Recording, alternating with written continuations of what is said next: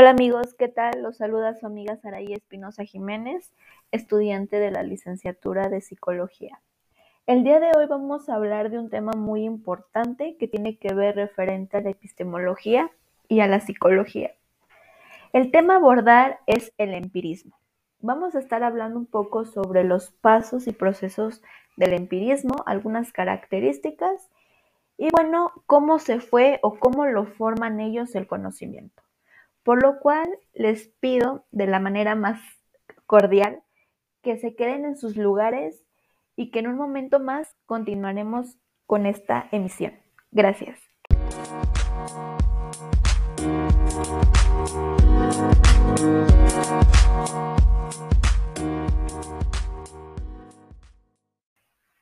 Gracias por continuar con nosotros.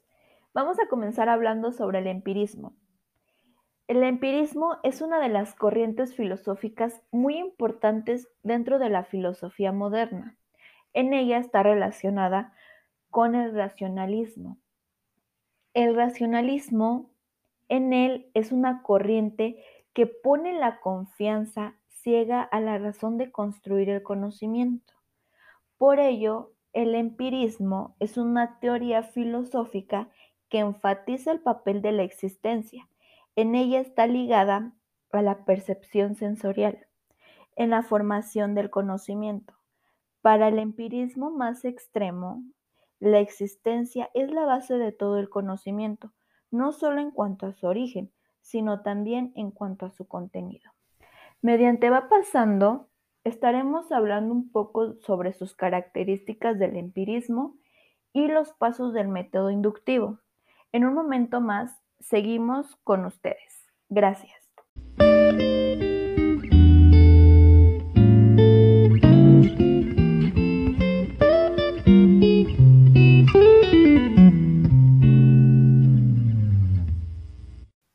Amigos, me da mucho gusto que sigamos en sintonía.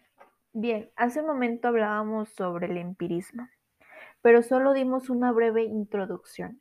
Ahora estaremos hablando un poquito más a fondo sobre el tema. El empirismo surgió en Inglaterra entre los siglos XVII y el siglo XVIII. Hace un momento hablábamos que el empirismo es una postura o corriente filosófica que se opone al racionalismo dentro de la filosofía moderna. Pero vamos a definir al empirismo como una teoría filosófica que considera que la experiencia es el origen de nuestro conocimiento, es decir, que es la experiencia, es la única fuente de varía de conocimientos. El empirismo tiene algunas características que posteriormente los empiristas lo relacionaban como forma de aprendizaje del hombre. El origen de nuestro conocimiento para los empiristas está en la experiencia.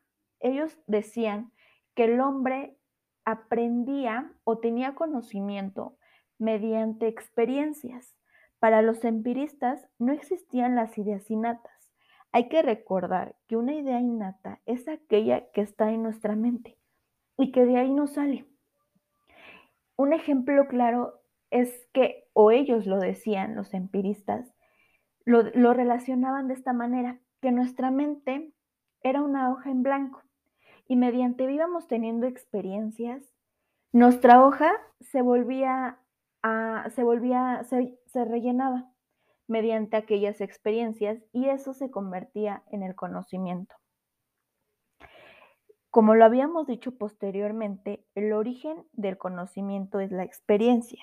Es el único criterio de verdad. Para ellos era la forma en que el ser humano aprendía. El conocimiento del hombre, ellos lo decían, era limitado, ya que ellos no tenían tantas experiencias o tanto conocimiento. Pero ¿por qué se refiere eso ¿A qué quería decir los empiristas con eso? Pues que solo tenemos conocimientos relativos. Bien, los empiristas buscaban el método inductivo propio de las ciencias fáticas. Son aquellas que estudian los hechos de la realidad.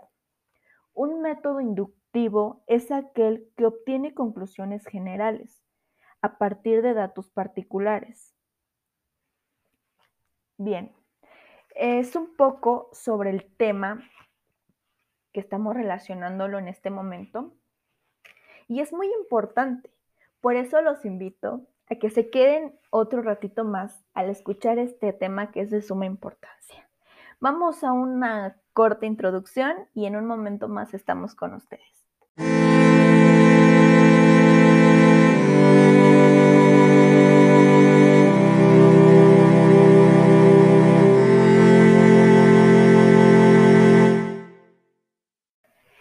Me da mucho gusto que sigamos aquí. Bien, eh, lo habíamos hablado hace un momento sobre el empirismo. Ahora nos vamos a enfocar un poco a los pasos del método inductivo. Cada paso son cuatro pasos. De esos cuatro pasos, los empiristas los relacionaban como métodos importantes, ya que estos pasos eran como la relación para poder tener el conocimiento.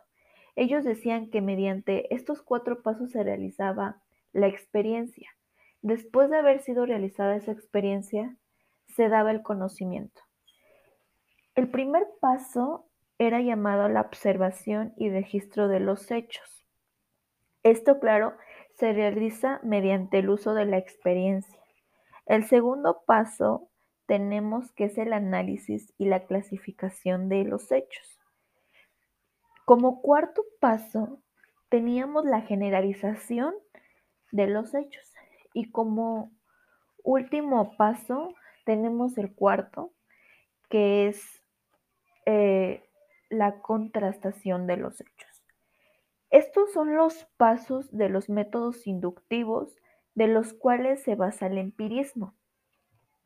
Como les decía, estos pasos eran muy importantes para ellos, ya que pues relacionaban eso como forma del aprendizaje o de conocimiento del hombre.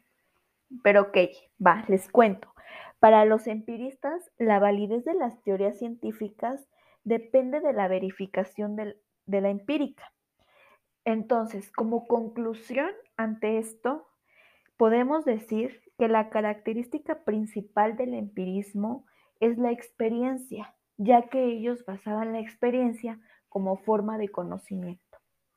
Y bueno amigos, se nos ha acabado el tiempo de esta primera emisión sobre el empirismo. Me dio muchísimo gusto haber estado con ustedes. De igual manera, los invito y les doy una cordial invitación.